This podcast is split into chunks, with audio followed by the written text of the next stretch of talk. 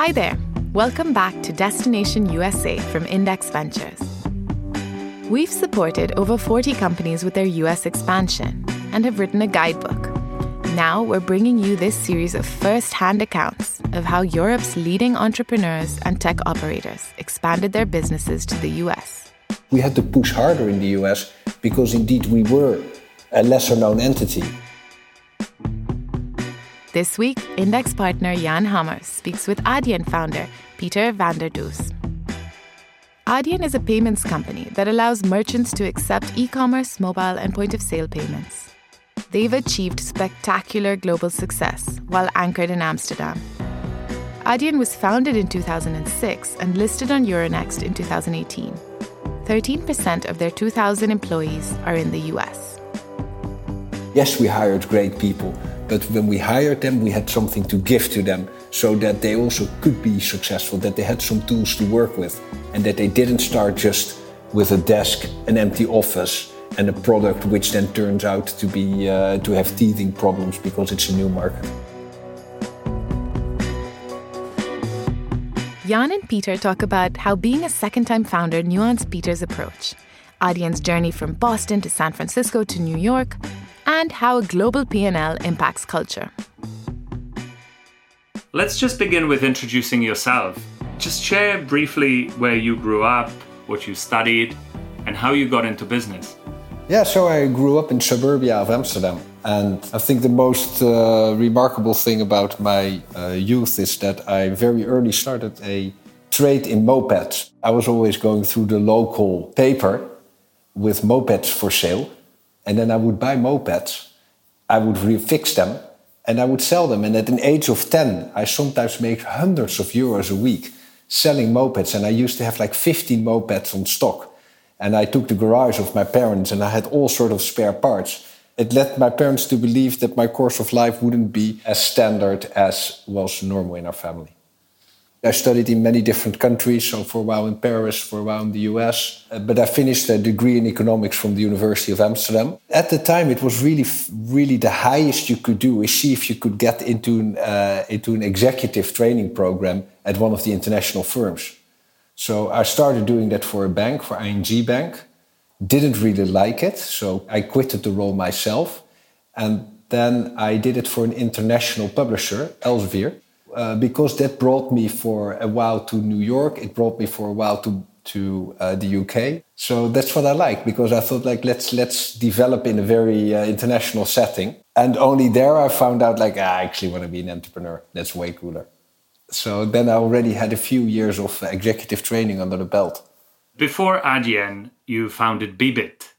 And it sounds like you had all the ingredients. You knew how to trade in mopeds, economics degree, international experience. So, how was it being a first time founder? So, the company that I joined at the time was just starting, and uh, they had done uh, more consultancy type of business. So, the name was already around.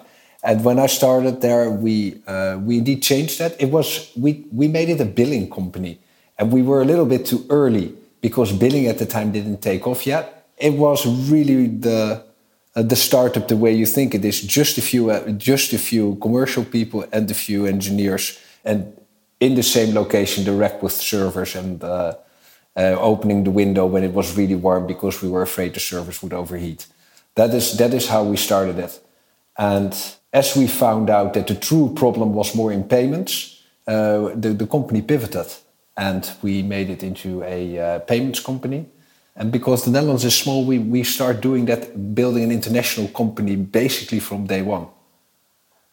We don't have a home market in the Netherlands. So if you, if you are ambitious, you know that you're never going to build a big company uh, based on Dutch just national merchants. What I do think is an advantage having a small home market. So we know we need to run an international company. You always mentioned that about the start of Adyen, uh, that the home market was small but you had the know how, you knew where to go and how to win international clients from the get go. So, how was that second time experience different? There are a few things we did wrong the first time. At least we felt we did wrong. And that is in dealing with investors, we gave away way too many rights we had shareholders on the non executive board, whereas we felt that we probably would have benefited from an independent uh, non executive board. And only one shareholder brought us an independent, and we felt that that was the most uh, valuable non executive board member. So that was a mistake. In our first company, we were way too dependent on partners. And we felt in our second company, if we can control quality and if we can build things ourselves end to end, so the focus on quality in itself was our USP. So it's not so much that we had a unique product, it was just way better. Peter, this brings back the wonderful memory of us sitting on the canal in spring 2011, I believe it was, and uh, you talking actually about this experience. And you were saying the way you're building the company, it's common shares, no frills, no nonsense and you were pretty clear that the business didn't need any money. Yet you sat there with me and you were entertaining this conversation. I remember this moment vividly. And at some point, you dropped this hint about always be closing. And I just wanted to uh, pick on this point and um, and uh, understand how you thought about capitalizing the company and raising money at the time that you didn't need any. Yeah, that's uh, there are probably different versions of this story because it became such a uh, such an iconic moment. But at the time, Adyen, our second company, was doing really well, and we were doing well because we were having engineers building great products, commercial people selling it, and we were very strong about our philosophies in always be closing. So if there is a merchant, there is always something around payments that we think could improve. And if you find that, let's build them the product, let's give them something to fix that. And there's always a deal to be done. That was our philosophy. Then, speaking to investors, we had very specific requirements, and that is that we felt it should be common stock, no board seat. Uh, we are running uh, a, at the time, small but promising company. I think we ran, we were like 57 people uh, on average over that year, and probably the year ended around 10 million uh, net revenues. So there was there was investor interest, but always when when we said this is how we look at it, nobody was interested in closing a deal, and that was so so different than our views on if we're talking to investors and apparently we're interested. Why why are investors so reluctant to close a deal and always giving them their terms because it was not our philosophy for Adyen. That wasn't good enough. That wouldn't make make such an investor an Adyen salesperson because there's always a deal to be done and you should ask for the deal. Then you can always say, I don't, and this doesn't come together. But investors never got to the point even that they tried to get a deal with us. So when I said to you, yeah, we say always be closing, then why were we interested in raising money? Because the best time to raise money is without stress when you don't need it. And if you really believe that your company is so uh, has so much runway, then what do you care about that small dilute that raising money would give you versus de-risking and having the peace of mind to execute and having a very stable company so that merchants who are dealing with you know that you will be around also on a rainy day, also if you have a, hit a rough patch. So it was not money needed for execution, it was comfort. Well, uh, that's great. And I'm forever thankful that you gave us the opportunity, that you spoke to us with such clarity as to what it took, and, and ultimately for being so pragmatic and uh, getting to a handshake. So thank you for what was a beginning of a wonderful partnership. Well, Jan, I'm very happy that you took the challenge because others walked away from it. And with hindsight, it, it of course is easy, but at the time, it was a proposition that nobody wanted to entertain. So let's shift ahead. The company grew. You had this vision that you just outlined to not depend on partners.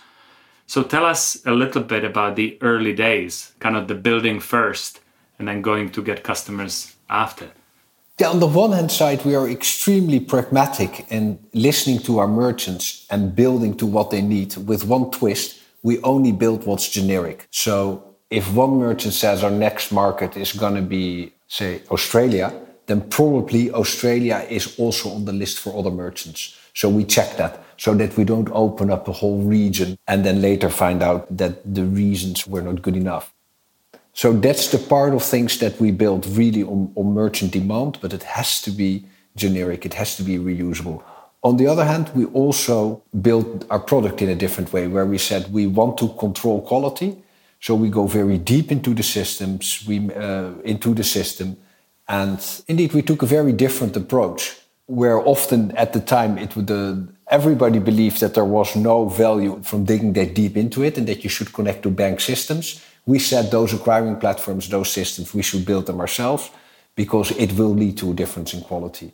So that was a very opposite way of looking at it, and that and that benefited because we uh, because we built that, we controlled it, and we could show that we outperformed what was at the time the common way of uh, of, of building a payments company.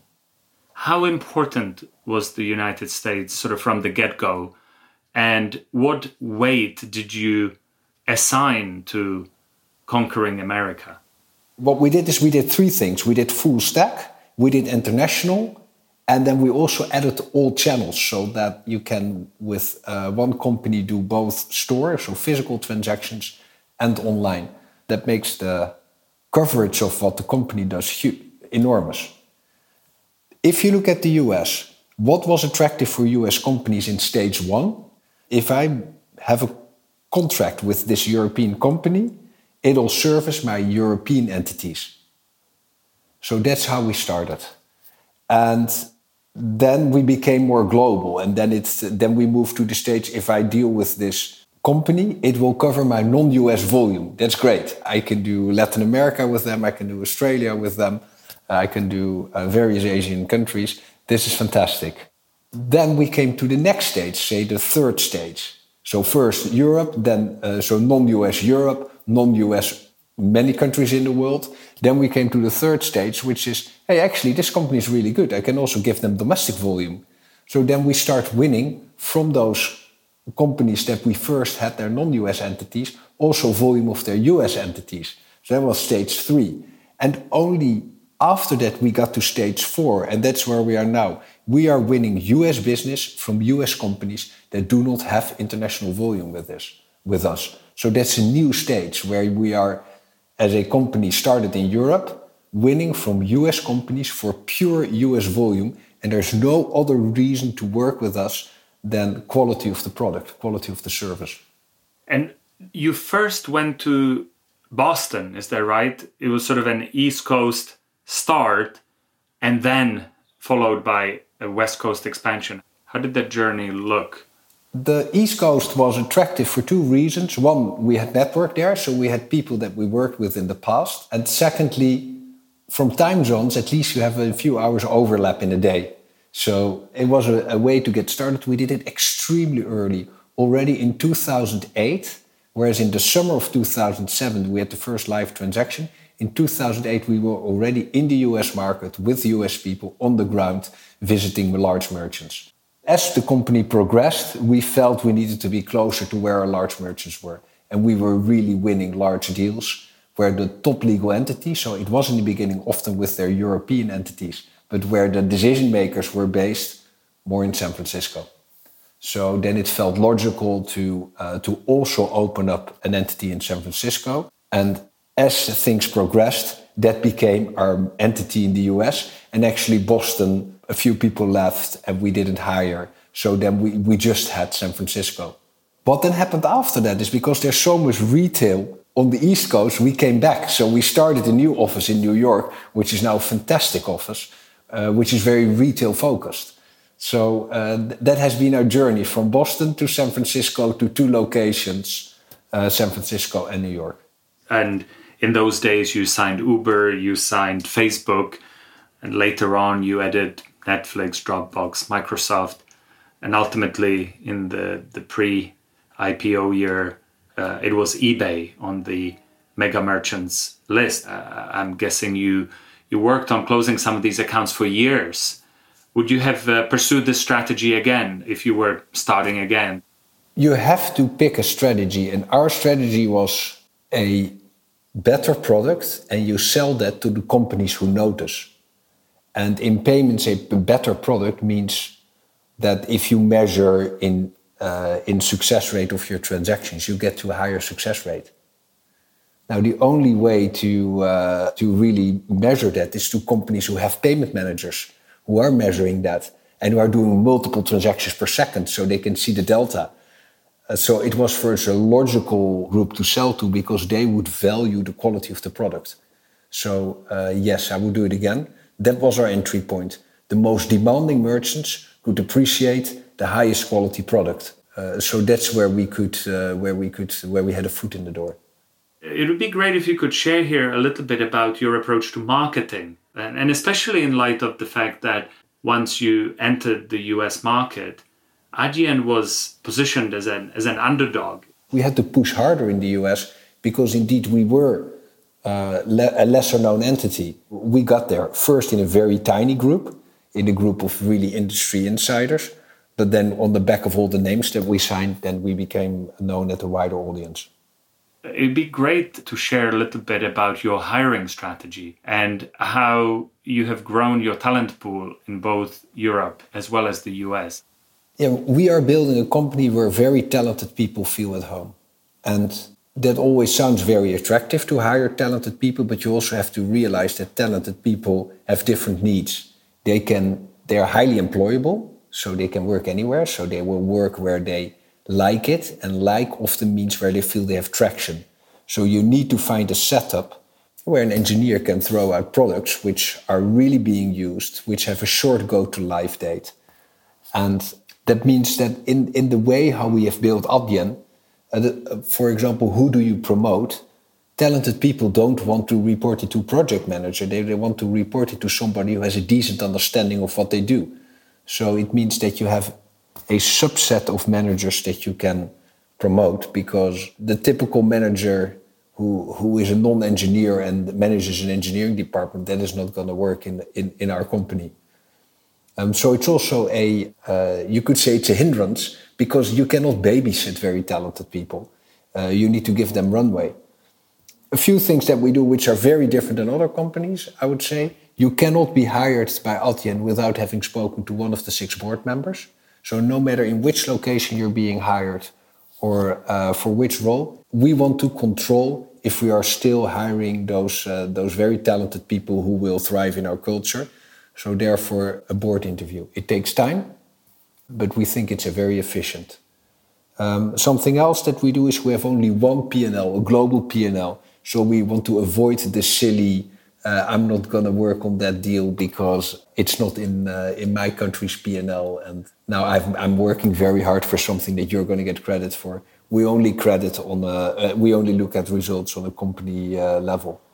But it has, an, has an impact also on promotions because that's not a culture in which it's easy to promote somebody from outside.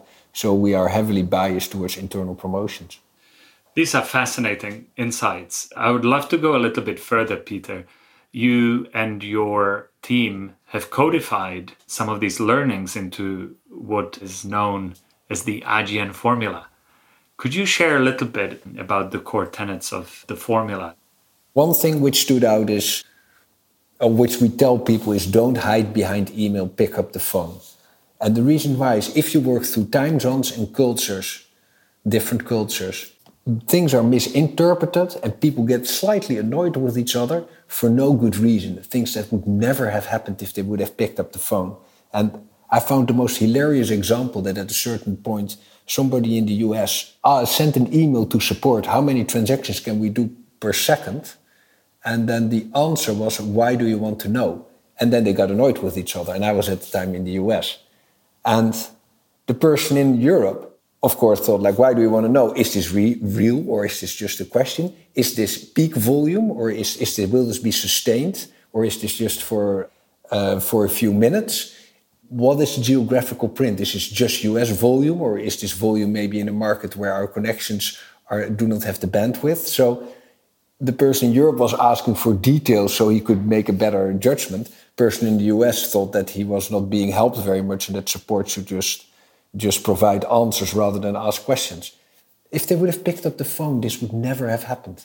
So therefore we say don't hide behind email, pick up the phone. We say winning is more important uh, than ego. It just doesn't go down very well uh, in a company where we are so reliant upon each other and where working together is the secret sauce. Say a salesperson starts really taking the stage for a deal which they have done, where in reality it's a superior product. Many engineers worked on this. During the sales process, we often have the account management and engineers involved. So there's never a single winner. So let's uh, let's also not try to call that out. And that's how we build a formula with eight points. An important one is what do you do with the Dutch culture? Dutch are being known to be very rude or very direct. So what we say to uh, what we instruct everyone is or ask is talk straight without being rude. And that means something else in San Francisco than what it means in New York, than what it means in Sao Paulo. But within your culture, try to be on the very straight side. Give the data, be transparent. We, have, we run a company with high transparency. So we also ask of the employees, let's be transparent with each other, with our merchants, with our partners. And uh, that has worked very well, the Adyen formula. And it's, it evolves over time and it's not as prescriptive as sometimes people from outside the company think. It's, it's, it's more a description of hey, these are the behaviors that work well for us. Why don't you try it? And don't use it as a hammer to hit other people with, like, what you did there is illegal. It's not according, it's not the holy book. It's a set of instructions that evolve over time and that work well for us.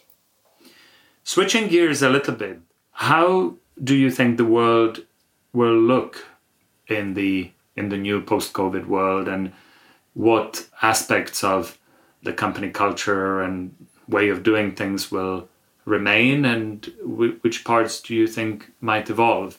Yeah, what what we did at the beginning of this year, each board member said what they liked about working under the COVID uh, restraints, because it also brought us good things.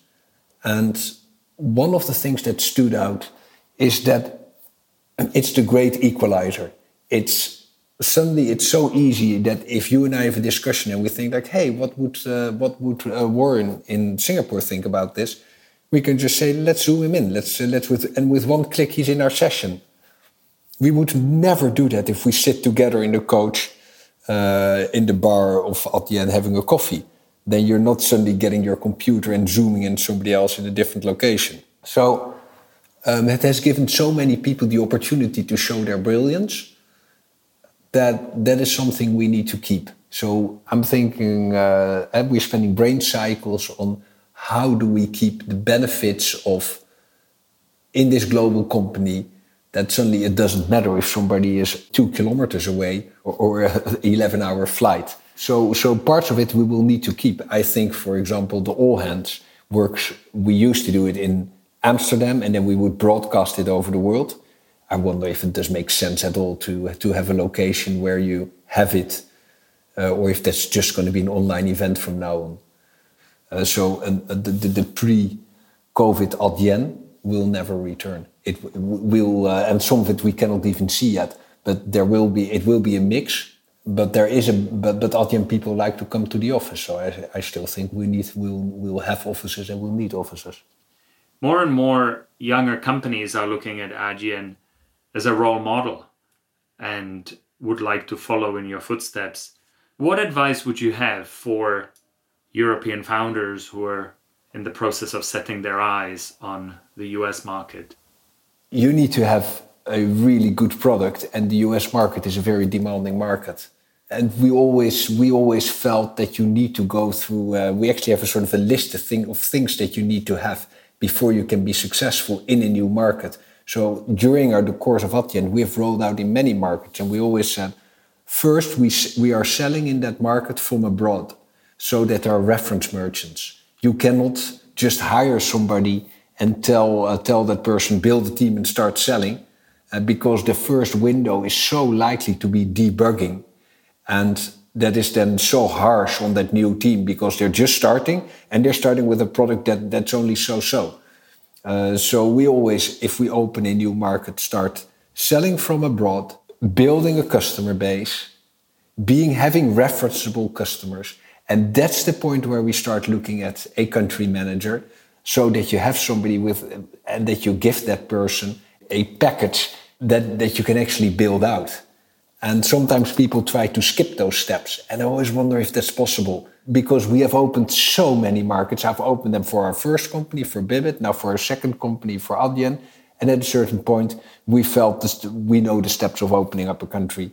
And um, I always admire, I wish it was true because sometimes you hear entrepreneurs say, uh, Brazil, how we opened it, we just found the best person we could get, and that person built a team, and that's how we opened it that's not the way it worked for us.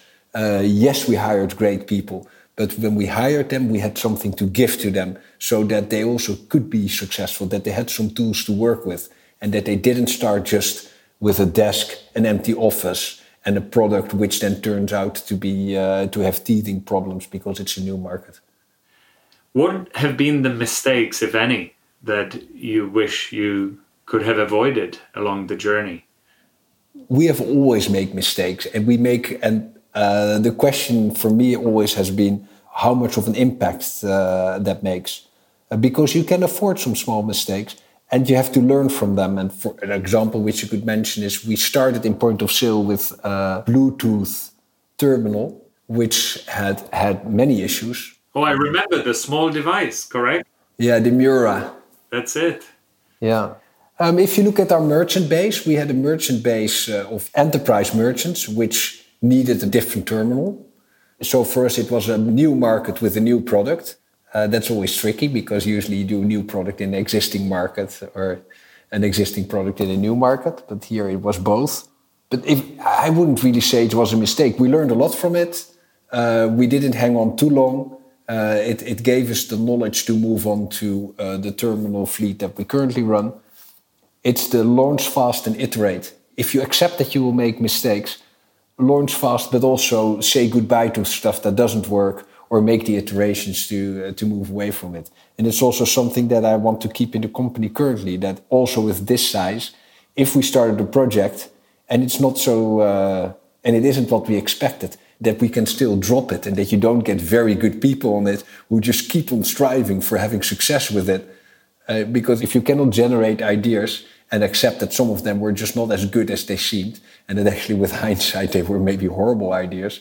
Uh, you need to have the the iterations and to say, okay, let's iterate on this product, or maybe even let's drop this. This wasn't uh, this wasn't as brilliant as it seemed on day one.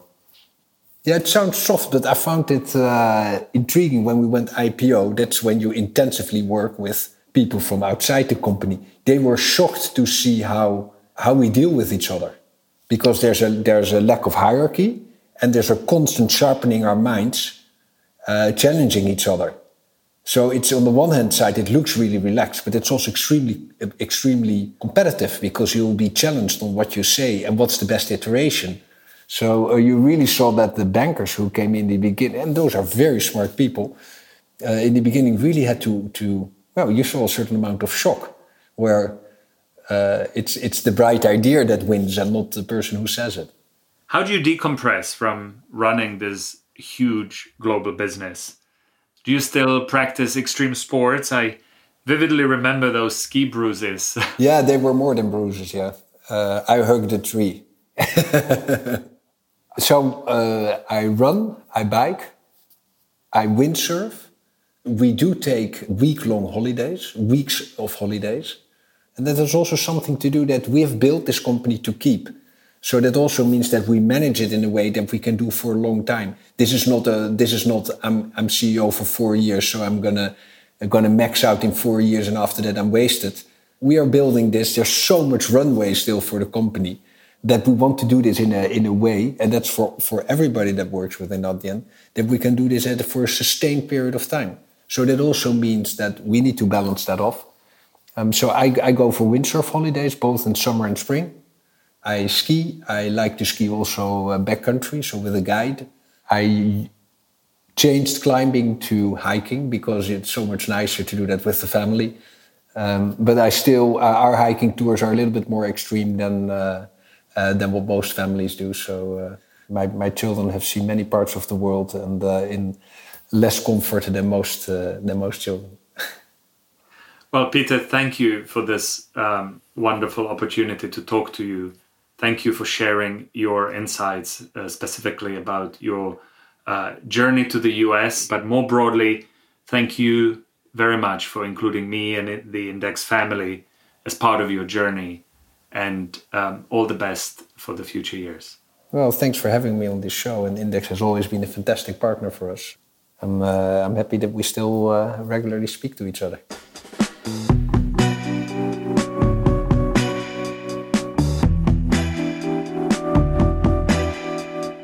Next episode, we'll be talking about hiring in the US with Elizabeth Bramlage, Chief Marketing Officer of ComplyAdvantage, and Nicolas Dessaigne, co founder and former CEO of Algolia.